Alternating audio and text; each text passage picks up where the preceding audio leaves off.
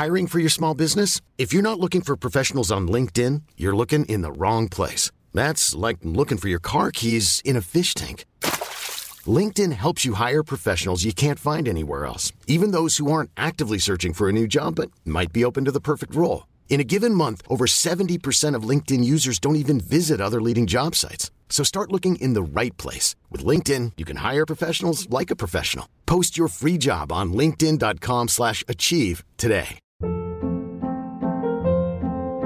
Hold up. What was that? Boring. No flavor. That was as bad as those leftovers you ate all week. Keke Palmer here, and it's time to say hello to something fresh and guilt-free. Hello Fresh. Jazz up dinner with pecan-crusted chicken or garlic butter shrimp scampi. Now that's music to my mouth. Hello Fresh. Let's get this dinner party started. Discover all the delicious possibilities at hellofresh.com. One size fits all seems like a good idea for clothes until you try them on. Same goes for healthcare. That's why United Healthcare offers flexible, budget friendly coverage for medical, vision, dental, and more. Learn more at uh1.com.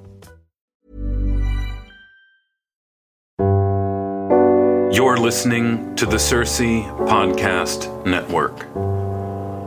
I'm Joshua Gibbs, and this is Proverbial the podcast where we explore the wisdom of the ages as it comes to us in Proverbs, by which I mean wise sayings a man may live by, if he's not so arrogant as to think himself special. Episode 77 Losing Sleep. Today's proverb comes from George Herbert. I'll read it twice. The best revenge is a life well lived. Once more. The best revenge is a life well lived. The simple sense of the proverb is if you want to get back at someone who has slighted you or mistreated you, there's no better way than by being happy and contented and entirely indifferent to their hatred.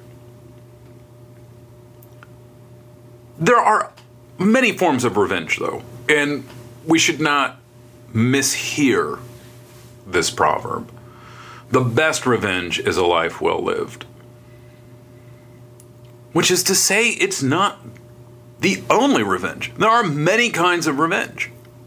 There is murder, for starters, the classic form of revenge. But there's also slander and false accusations, robbery. There's also the sort of fantasy wherein you expose someone's weakness or stupidity to the masses and the masses shame them. That might be the most commonly sought out revenge. Murder, the ultimate revenge. The most extreme, I mean. But the most common is that your enemies would be shamed, that they'd be humiliated. And that's the sort of revenge I think that Herbert's onto here. He wants to talk about common avenues of revenge.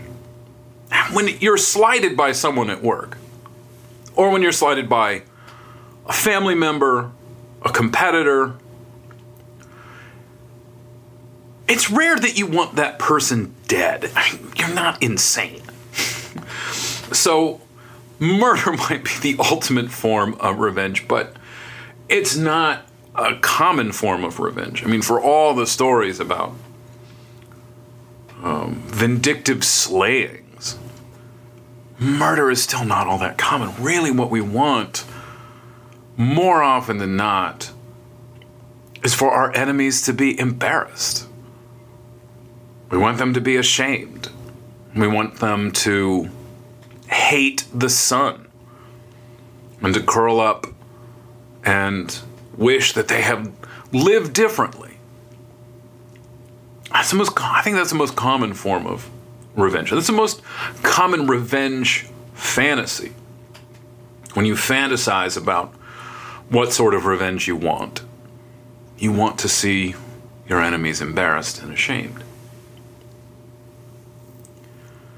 You want your enemies, the people who've slighted you, to be as angry and as vexed with you as you are with them. When you're angry at someone, and it's the kind of anger that keeps you up at night. You rarely imagine the other person's life from a psychologically realistic standpoint. When you're lying awake in bed, sleepless, pondering how you've been mistreated, you don't think of the person who mistreated you also tossing and turning in their own bed, unable to get over their hatred of you. Hatred, the sort of hatred that prompts a desire for revenge, tends to be very self oriented, self contained. Hatred will make you blind, it'll make you hermetically seal yourself off from the world. And as I've mentioned on the show before, people who hate others often don't know how obvious it is that they hate others. And they often say, well, I, it's more of a strong dislike. If anyone ever claims that they don't hate someone, it's just a strong dislike, and the person is alive, then it's really hatred because the person is so blind they can't even recognize their own hatred. Hatred often closes us off from seeing the world properly, from seeing it with any sort of objectivity. And so you think only of your own mistreatment, you don't think of the other person. When you think of the person who has slighted you, you think of that person not just sleeping happily across town, but when someone slights you, you tend to make their life into a sort of wonderful thing. You imagine their life as transpiring with ease. You imagine them undisturbed by thoughts of their own enemies. In order to hate someone, you've really got to imagine their life as better than it is. And you sort of intuitively do this. You may not construct a fantasy where you imagine your enemy, you know, enjoying a steak dinner and laughing with his friends over his triumph and enjoying a raise at work. But you you often have to reimagine your enemies as far happier than they actually are. And it's and it's the happiness that you imagine your enemies enjoying, that's what really galls you. It's the thought that your enemies are untouched by regret or remorse or the blindness of hatred that makes your own hatred even more intense. There's something so unjust about your enemy's happiness. It is difficult to hate someone who you believe to be miserable. the hate has no point. If you hate someone, you want them to be miserable. You hate someone, you believe they're not miserable enough, which means that you probably haven't considered them miserable at all. And so hatred is a sort of failure of the imagination. If you hate someone who's miserable,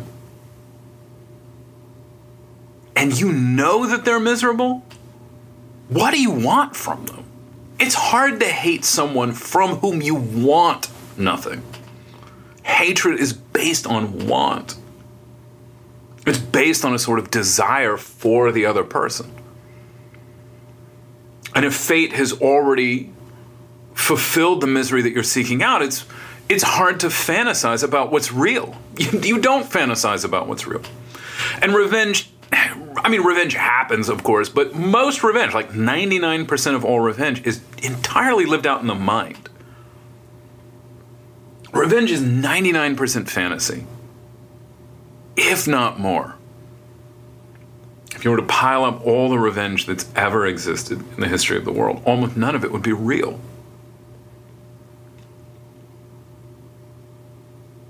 So, it's your belief in the life well lived of your enemies that charges your own misery. And this is what George Herbert figured out. George Herbert had to observe his own hatred and figure out that it was unreasonable. I've written on this before, probably said something in the show about it.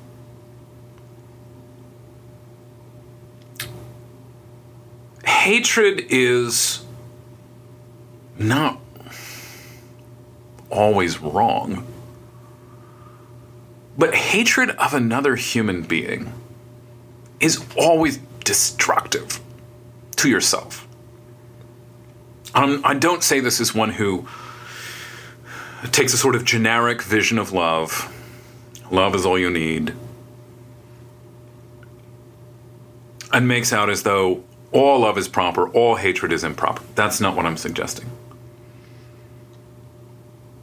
But I say this from a purely phenomenological standpoint, having observed people who hate, having observed the hate in my own heart.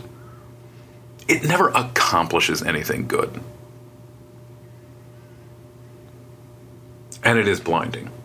So you seek revenge through the embarrassment of another person, through harassment of another person, through insults, subtle snubs.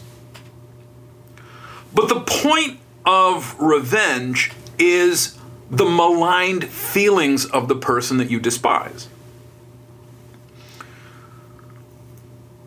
Now, what's interesting about that, I don't think what you want when you want revenge is just physical pain. You, you don't want the other person merely to be in pain. And I mean, this is why most revenge fantasies are just about the embarrassment of another person like of the of the people that I have shamefully hated in my life, I did not. The idea that I would want for their physical suffering just strikes me as absurd. The hatred was sinful. It was wrong. It is wrong whenever I renew my hatred of certain people. But despite that, I'm not hoping for physical agony. I'm not hoping that the people I despise will break their legs. That doesn't accomplish anything of what I want in my sinful hatred. If the people I hate broke their le- if they got in a car accident and their legs were broken, their own suffering would just inspire the love and compassion of everyone around them, and that would gall me.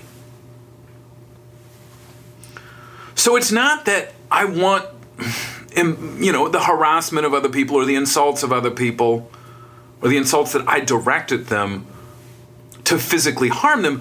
What you want when you want revenge is the bad feelings of another person. You want them to suffer in the mind. You want them to suffer the same thing that you suffered this sleeplessness. And man, that is it. Losing sleep is the most remarkable criteria for real anger and hatred that you can have. I don't know if you've, if you've experienced this too. Like somebody slights you during the day. Someone says something that sets you off. And you realize that you're going to have to work through it. It's not like somebody says something. I have students that accidentally insult me all the time. and you learn to live with the accidental insult. You learn to live with a child's disrespect, a teenage boy's disrespect. Not the end of the world. But there are some things that happen to you in the day And the moment they happen to you in the day, you you wonder, is this going to be one of those things that keeps me up at night? And it almost seems like you don't really have a choice over it. It can feel that you don't have a the decision is not yours to make. And that if something's going to keep you up at night, it's going to keep you up at night against your will. And you'll be lying in bed trying to get yourself to not think about something. And it can seem as though it's not even your own thoughts that keep presenting the slight against you. That there's a third party there that keeps bringing it up, that keeps roiling you over it.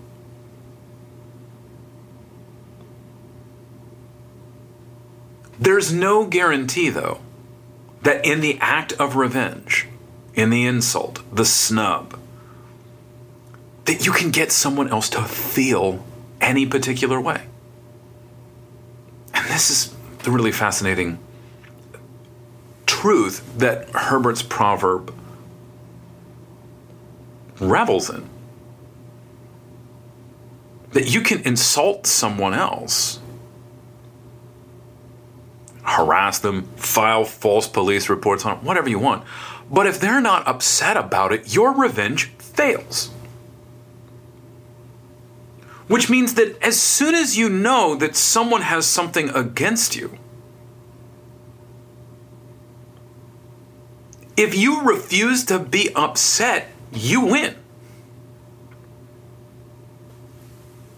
And there doesn't need to be anything pious about it. It doesn't need to be born out of a love of God. This is just a practical, common sense sort of realization that when you realize that someone hates you, if you can control your feelings to such an extent that you are untroubled by them, you will keep that person from getting what they want the most. Because what they want is not to insult you. When someone is taking revenge on you, when someone is attacking you, when they're harassing you, when they're insulting you, you don't harass and insult somebody for the sake of the harassment. You're trying to get this reaction from them. And if you refuse to give people the reactions that they want, it's enraging.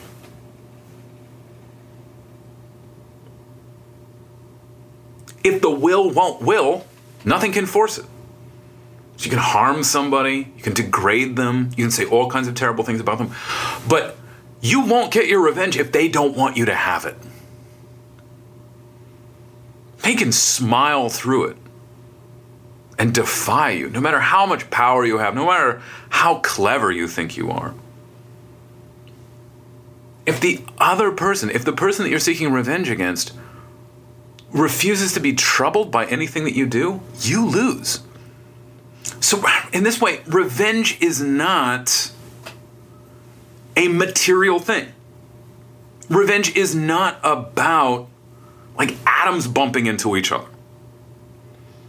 Revenge is oh, spiritual warfare, I guess. That's really what you want. You want to go to war against somebody's spirit? If someone is yelling at you angrily, and you tell that person in the midst of their yelling and screaming that you love them, go ballistic.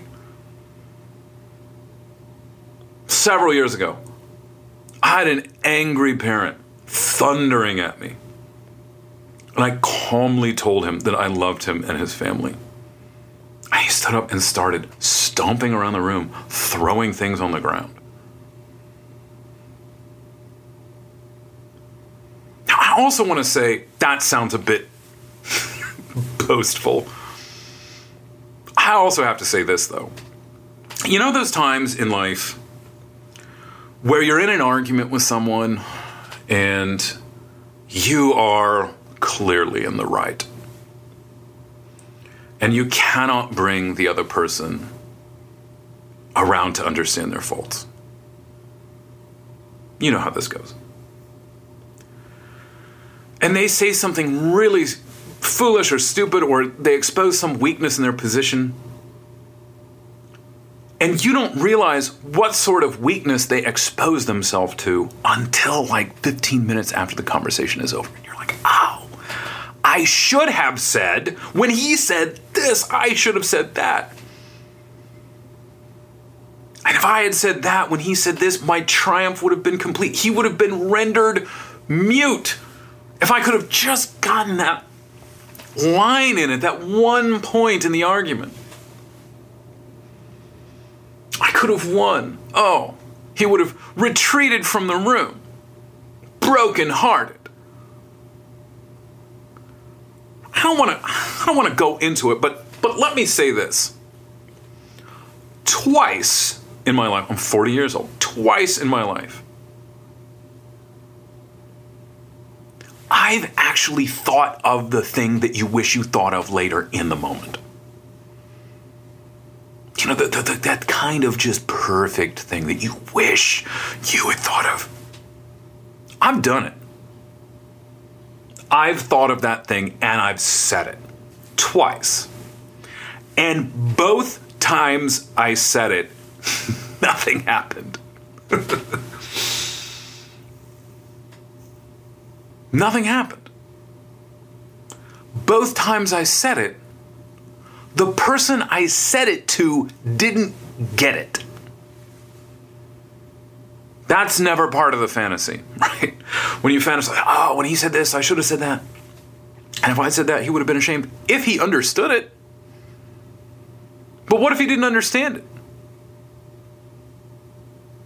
What if you say the perfectly cutting thing and the other person misses it entirely, like just doesn't register.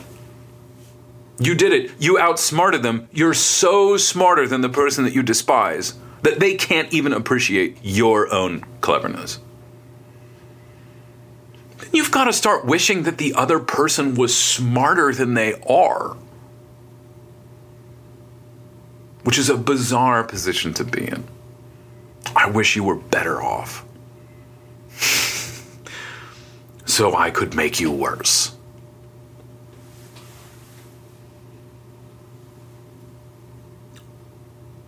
Best revenge is a life well lived. Because a life well lived is its own reward. The best revenge is a life well lived. And even if there's no revenge, live your life well. The life well lived doesn't induce feelings of guilt, which is often what revenge ultimately does. You take your revenge. Revenge is never satisfying. No one has ever been satisfied by revenge. I'm convinced of this. It's never enough. So you get you wait for your revenge, you get it, then it's unsatisfying. And your life can come to revolve around the person that you want revenge against. They dominate your thoughts. But then after you get your revenge, the other person wants their revenge too. And then the people that you hate never leave you alone. And you never leave them alone. A life well lived is pretty much the only thing that's going to stop a cycle of revenge.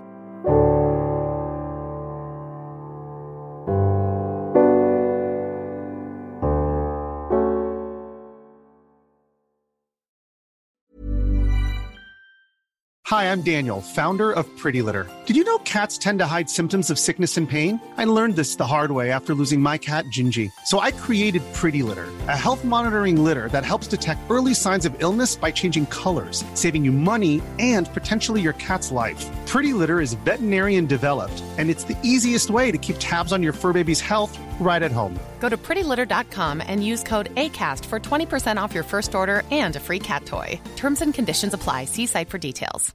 Imagine the softest sheets you've ever felt. Now imagine them getting even softer over time. That's what you'll feel with Boll and Branch's organic cotton sheets. In a recent customer survey, 96% replied that Boll and Branch sheets get softer with every wash. Start getting your best night's sleep in these sheets that get softer and softer for years to come. Try their sheets with a 30-night guarantee. Plus, get 15% off your first order at bollandbranch.com. Code BUTTERY. Exclusions apply. See site for details.